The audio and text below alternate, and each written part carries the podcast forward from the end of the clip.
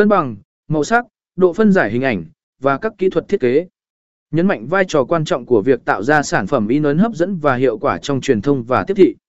B. Tiềm năng phát triển của trí tuệ nhân tạo trong lĩnh vực thiết kế thảo luận về triển vọng và tiềm năng của trí tuệ nhân tạo. I.